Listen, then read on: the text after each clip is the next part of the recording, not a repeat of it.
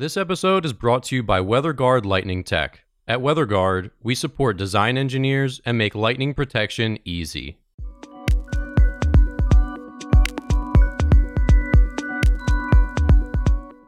You're listening to the Struck Podcast. I'm Dan Blewett. I'm Alan Hall. And here on Struck, we talk about everything aviation, aerospace engineering, and lightning protection. All right, welcome back to the Struck Podcast. Uh, in today's episode, we are going to cover a bunch of interesting topics. Number one, there was a recent uh, engine fire causing an emergency landing with an A three twenty, so we're going to chat a little bit about that. Uh, in our engineering segment, the seven seventy-seven X, so obviously Boeing's had a lot of press recently, most of it bad, but we're going to talk a little bit about the engineering in the seven seventy-seven X and their folding wing wingtips, which is pretty cool technology. Uh, we're going to chat more about the Boeing seven thirty-seven MAX. Obviously, the congressional report just came out today. We're not going to touch on that in this episode, but we are going to talk a little bit about some of the executives and uh, the, de- the de- design process and their defense of it. And then we're going to chat a little more about the Otto Celera five hundred L, so the Otto Aviation. They're one of their really unique jets, um, well, planes. Uh They have some crazy efficiency claims. We touched on it last time. We're going to chat a little bit more about it today. And then lastly, in our E V T O L segment, we're going to talk about the Autoflight V four hundred, uh, which is a unique cargo, um, you know, electric vehicle that's coming out of, uh, looks like China. And we will chat about it, and as well as maybe some of the bigger models that Autoflight is going to be spurring off of that one. So, Alan, how are you, sir? Let's jump right in. The A three twenty had an engine fire this weekend. Uh, it was an American Airlines, or this week, an American Airlines Airbus A three twenty. They landed safely, but how common is this? How scary is this? I mean, what's your take here? It's not common to have engine fires, obviously, and it, it usually raises some red flags with all the certification authorities when that happens and all the mechanics that are associated with it and the pilots, too. So there'll be paperwork filed. Uh, it'll get reported. Uh, and you, if you actually follow the aviation safety databases, you'll see those list of incidences pop up. So you, you can actually scan uh, mm-hmm. how many times they've had brake problems, landing gear problems, don't deploy, flaps don't work. It, it's actually pretty common. Now, the en- engine fire is a different level, right? Fire's bad on any airplane, uh, but things that break are, are pretty common. So the the driver here is that uh, there's been a lot of uh, engine-related issues re- lately, um, just because of the newer designs that are trying to drive efficiency way, way up. Uh, and when you do that, you can have some funky things happening. Remember, all these engines today are all electrical, electronically controlled. There's a lot of highly efficient, um, highly refined stuff going on inside an engine. So, and, and on top of it, they're made not to catch fire, right? So something yeah. has gone really wrong here, and it'll the engine be pulled off, tore down, looked at, right, and they'll try to find a root cause to it and then alert any everybody if it's related to some other issue that's going on. It's but it's a it's a serious issue, you know, it clearly is. Well, so one question here I've got for you. So I've been reading a book called The Black Swan. It's by a guy, uh, Nassim Nicholas Taleb, and he talks about these black swan events that essentially you couldn't predict from the the day prior, right? So as I'm reading this, and of course this is, there's so many examples of stuff like this, you know, the Boeing seven thirty-seven is clearly like a black swan event for them. Um, but here with an engine, like these engines are super reliable and they're yeah. fine on Monday, fine on Tuesday, catches fire on Wednesday. I mean, how is there, is there a way that we can know that this engine's gonna, you know, fly and take off six, you know, six flights today, but tomorrow it's going to catch fire? Is there any way that engineers, I mean, obviously there's a lot of, you know, like we know when the oil gets low, like we know when there's indicator lights, there's lots and lots of sensors, but right. how do, how does this get missed? Or is this just like something broke off, something like catastrophically failed? And is there a better way to, to catch these things? It could be a catastrophic failure inside the engine, and that's what's going to set all the uh, engineering groups on edge with it. There's a catastrophic, but remember that engines and pretty much anything on aircraft today are data logged. There's a flight mm-hmm. data recorder. It's recording a lot of parameters about the aircraft, and engines themselves tend to have some sort of data logging ability. So they're monitoring. You can actually download what has happened, transpired with that engine before the, the, the catastrophic event has happened, and try to back engineer what the engine was going through. So maybe there's something that they didn't pick up or didn't flag soon enough, mm-hmm. typically a vibration of some sort um, that would be unusual. I, I, you know, engine catching fires is a huge thing. So all the all the monitoring systems that are on an engine are all there, in some part, one to, to great to get great fuel efficiency, but two, but to make the, sure the engine performs correctly and doesn't have a fire. Uh, but you know, though, there are fire suppression systems on engines uh, to extinguish those things, because you, you there's actually firewalls there. And I know it's hard to think about on an airplane. Actually, there's a firewall. There is a physical firewall between the engine and the rest of the aircraft to to stop that fire from propagating further on into the aircraft. So there's there's actually burn tests that are involved. That um, I think it's a five minute at two thousand degrees burn test that I've seen in action, and it's amazing to watch, because there's all kinds of components that go that pass through this firewall. So connectors and plumbing and all this stuff, and yet it has to withstand these really high temperatures for a really long time. So you know, there are safety systems built into the aircraft to contain fire, stop fire. But on the other side, the preventative monitoring systems, uh, you would think will will be uh, looked at, downloaded, evaluated by engineers to see if they could pick up anything ahead of time and diagnose it, and then pass that along if need be to the other airline operate. excuse me, other airline operators that um, they can detect this soon enough. There's because there's been a couple of of engine issues in general lately, uh, and mostly related to sort of newer technology, where it tends to be the issue, right? Because we're getting, everybody's getting pushed and pushed and pushed to more higher higher fuel efficiency. You know, you, you're, with the new technology, it doesn't have the amount of flight hours, so this is when things like this pop up.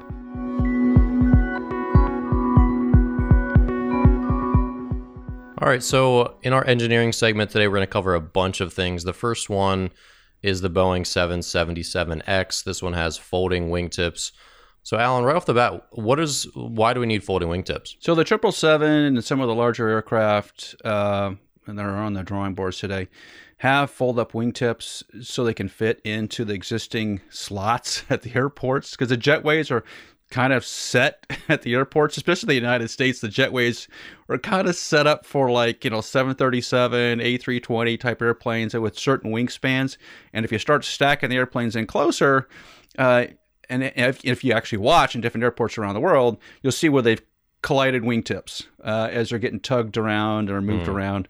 So you want to kind of give yourself a little more space, right? So you, you fold up the wingtips. It gives you the uh, ability to slide into those parking spots. It's essentially what it is. And in the automotive world, they've been doing things over time that allow us to get into smaller, smaller spaces. But on airplanes, as the airplanes get Um, longer flights, the wings have gotten longer. Like seven eighty-seven has really long wings for its fuselage, relatively speaking. Set and the triple seven will also, the actual hull also.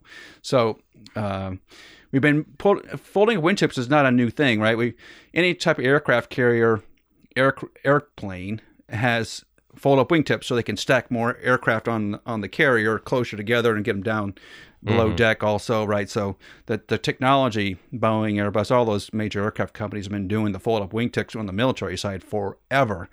So it's not a huge leap to to do those things now on civilian aircraft. It's just unusual to see it. I think uh, it will become, well, if you ever get back to international flying again, you're going to see more and more of the folding wingtips because of the efficiency of the aircraft needs to be there. Got it. So let's jump to the Otto Celera five hundred L, and we're going to finish here with Boeing seven thirty-seven, because I know you've got a lot more to say about that.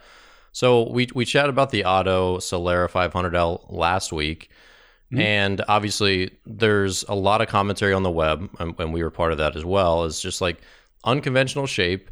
Makes a lot of big claims, right? right? It also might not have the sex appeal to, you know, be the number one choice of some business jet owners or pr- prospective business jet owners who want this yep. like sleek, cool factor. So all these things are just yeah. part of the overall pie. Obviously, the biggest thing with this is that it's a unique, innovative design. It's yeah. uh, got some pretty crazy claims of efficiency. So let's talk a little bit more about those efficiency claims. Um, as far as using laminar flow, is that I know we've talked about the the the Lear uh, fan in the past.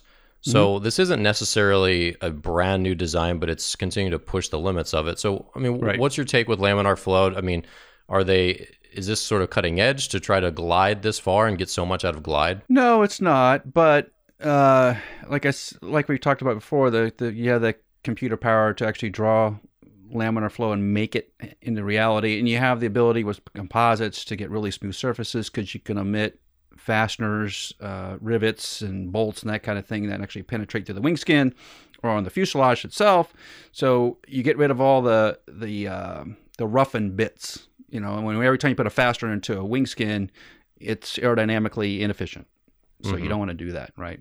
Uh, and if you look at the Honda Jet, which is a lot of laminar flow, particularly up and basically from the nose back into the cockpit.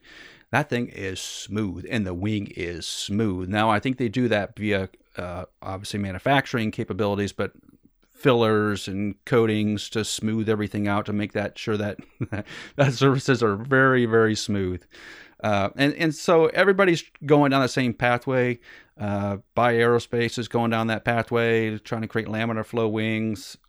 Yeah, it's very, very, very doable today with composite technology and with the computational resources we have to, to, to make a laminar flow airplane. It's a question of how far laminar can you make it? How far back is laminar flow going to exist?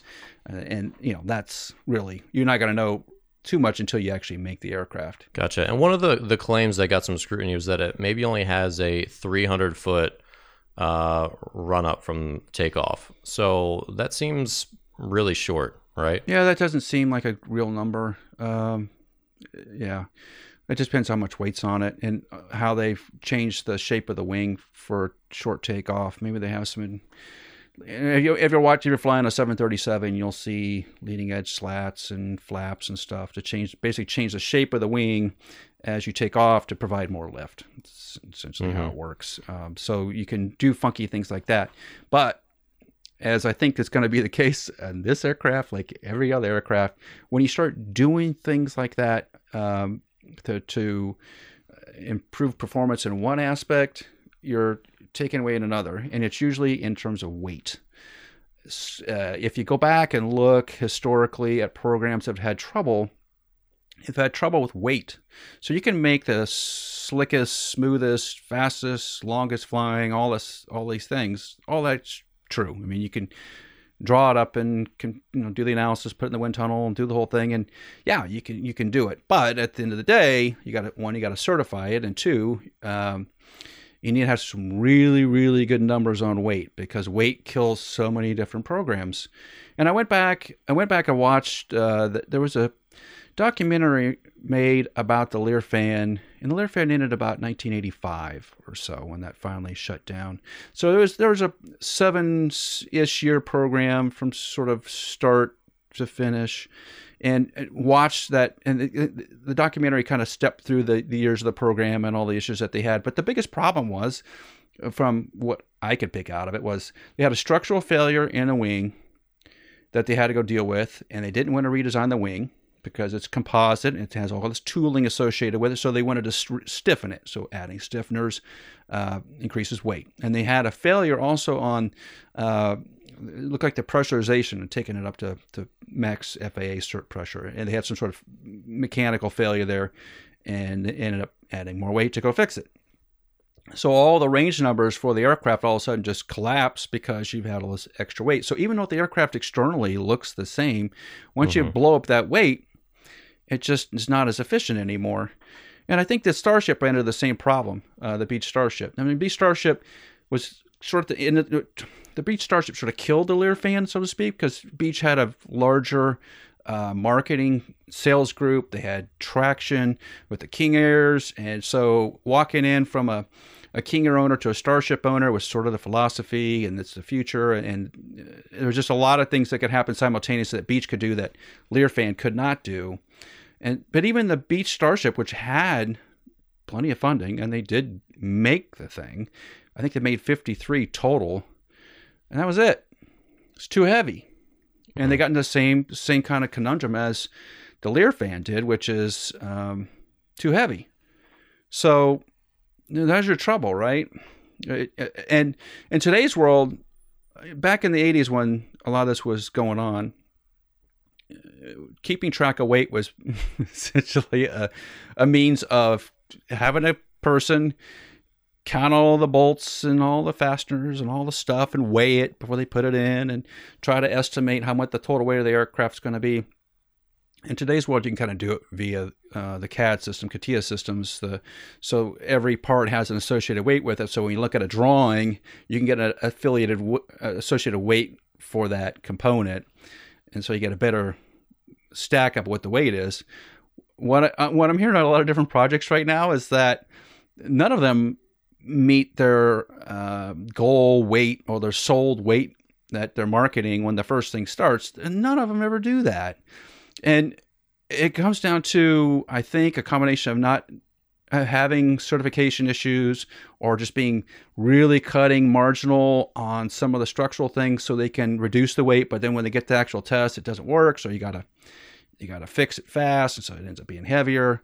The Horizon, like the Beach Horizon, which is the, or the Raytheon Horizon, which is now the four thousand, has similar issues too, right? It's a composite, it was a composite fuselage, and um, they were doing some structural testing that broke, and so they end up putting a bunch of what we call scabs onto it to stiffen it mm-hmm. up. So, all, all so the the Otto Aviation as a concept probably could deliver on the numbers if if it's experimental aircraft and it's got, you know, two seats in it and a propeller in the back, and it can keep the weight down and it can do all these things. But as soon as you start getting into the certification world and have to put um you know, it's just the stuff that goes on an airplane. There's all kinds of stuff goes in an airplane. You think, why? Like, what? Why do I need a coffee maker in an airplane? It's just dead weight. But the customer won't buy it without the coffee maker. Or I need to put a restroom in the back of the airplane, which it's only a two-hour flight. But yeah. people demand they have the restroom in the back, and it's not light. So have it, have it needed, then you know, need it, right? Not have so, it.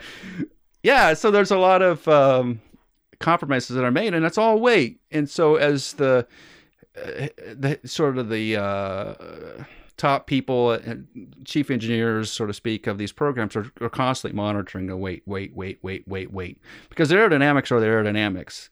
I think it's killing them, well, engine performance, but you can always tend to squeeze more engine performance out because they're mm-hmm. downrated, so you can squeeze more out.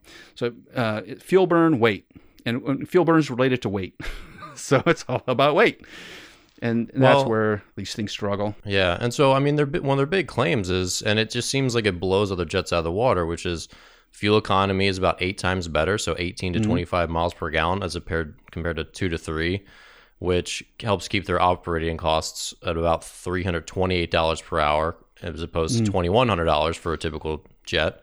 And then their range is almost more than double. So forty-five hundred uh, versus twenty-one. Um, that's... Uh, N M Possible. I'm actually blanking, but you know, so I mean, those seems those seem pretty crazy to the point where it's like, why hasn't this done, been done before? I guess is the question. Like, if these mm-hmm. claims are, if this design is like, let's just blow everything out of the water, why hasn't it happened to this point? That's a good question. Um, I think it's weight. I really, I think it comes back just down back to, weight. to weight. I think it comes back down to weight. Uh, and be able to, to deliver it. If you can make, you can put a lot of fuel in an airplane if, if you get rid of a lot of the weight and got fuel storage for it, so you can fly a long ways. I just think eventually you got to get to real weight numbers, and if the weight numbers aren't there, it just won't perform. So let's shift here to the seven thirty-seven MAX. Obviously, there's a lot going on right now. The congressional thing just came out, and mm. uh, report aside, uh, earlier this week, some former top Boeing officials Uh, who worked on the seven thirty-seven MAX, they defended the design process. And mm-hmm. I know you have some some strong opinions about that. So tell me about this situation here, because a lot of people don't understand the inner workings of Boeing. Yeah, so unless you've been around it, or any larger aircraft company, it's hard to understand how they function. Uh, but I, I think the thing that was interesting, that stood out to me at first, was they had, and I don't, I think both of these, well, one of them, one of them had retired, I think, and the other one was actually still working on another program. So they are, they weren't like they were, uh, these, these engineers weren't like they were tossed out of Boeing for poor performance. That wasn't the case. Now, what I think the argument that, that the engineers were making was essentially this: We followed the design process. We we know how to build aircraft. We've been building a lot of different aircraft for a number of different years, since the fifties, let's call it, or in civilian aircraft since the sixties. And we follow this process. We and we've a process that's been sort of honed over time. So it doesn't. It, we didn't arrive yesterday and try to start designing airplanes. I just didn't. And at the same thing for the F A A, matter of fact, uh, there seems to be some discussion whether the F A A is competent or not. Well, that's that's not even an argument, right? That that that's that's that's a very simplistic way of looking at the world. That's not what goes on. The the the, the people at the F A A are competent people. There's no doubt about that. I mean, they are the uh, you know, there's two organizations in the aviation world that are looked at as being the top, and and you can always. EASA and the F A A, you know, those are the two pretty much.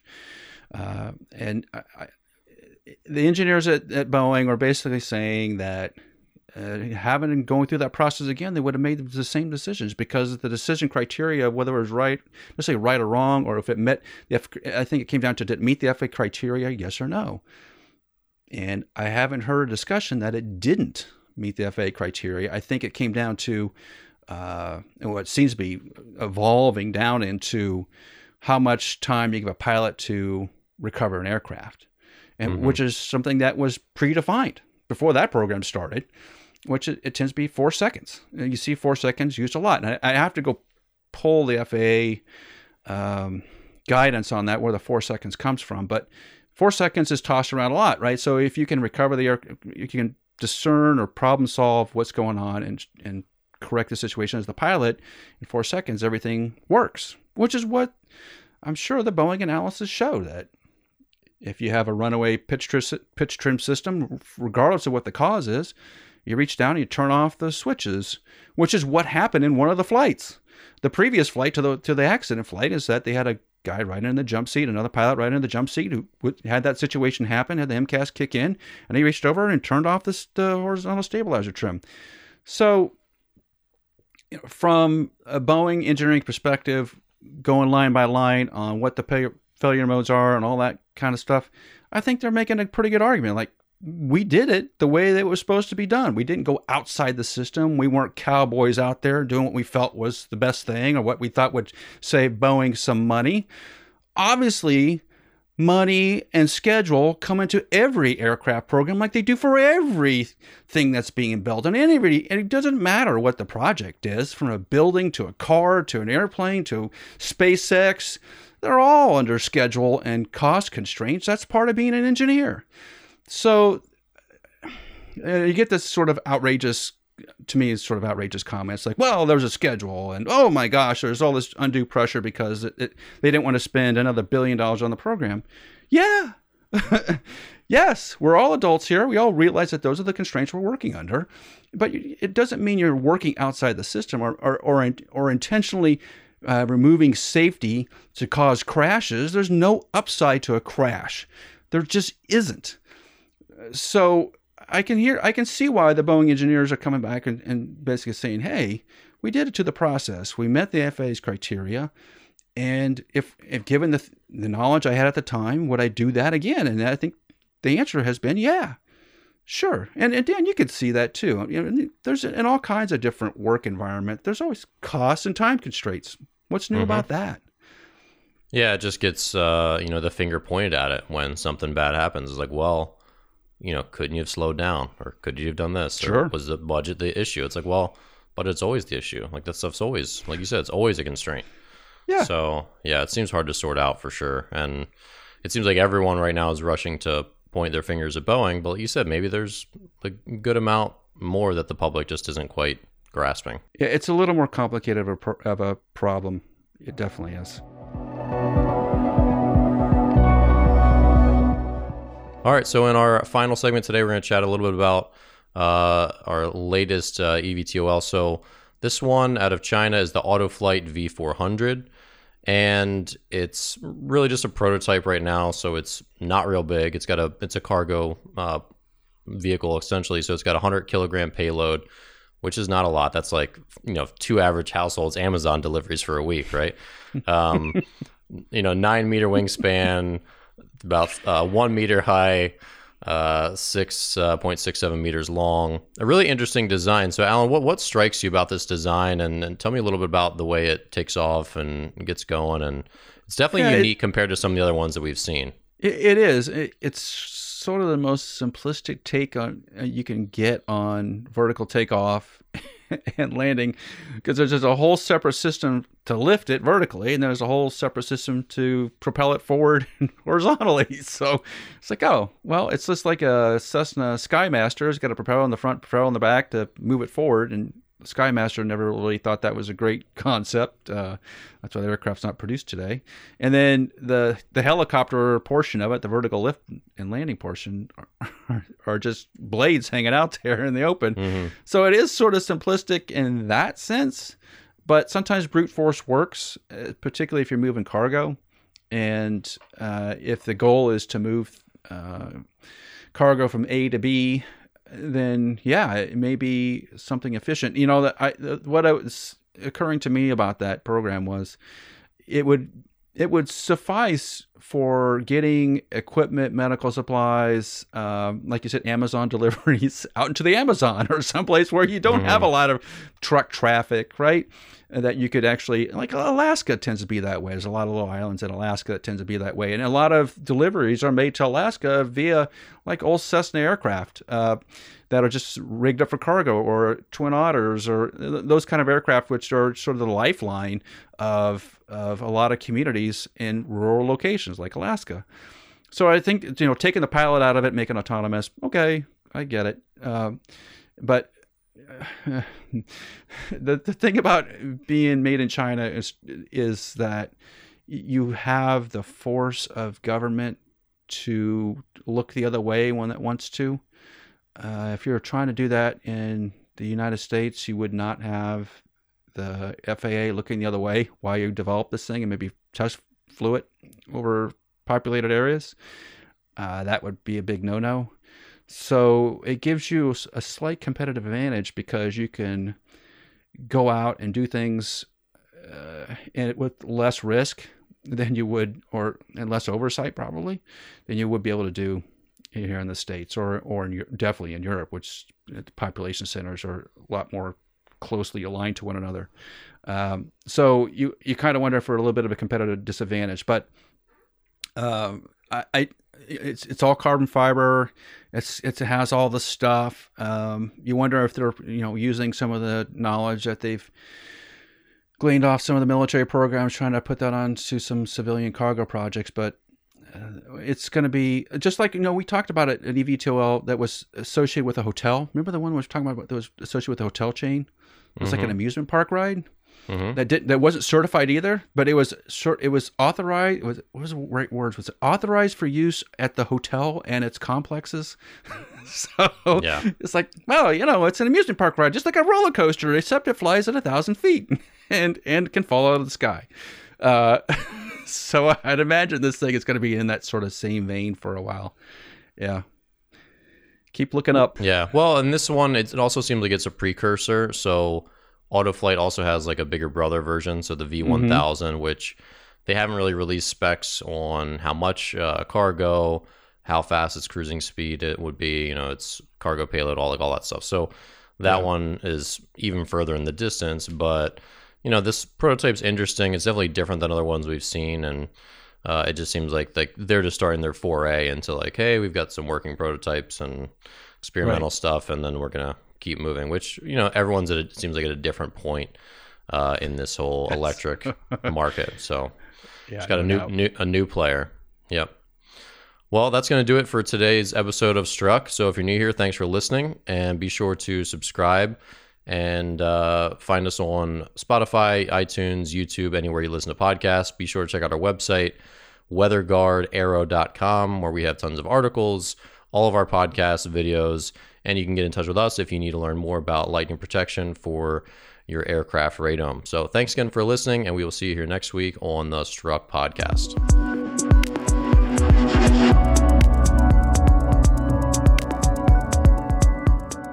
Strike Tape, WeatherGuard Lightning Tech's proprietary lightning protection for radomes, provides unmatched durability for years to come.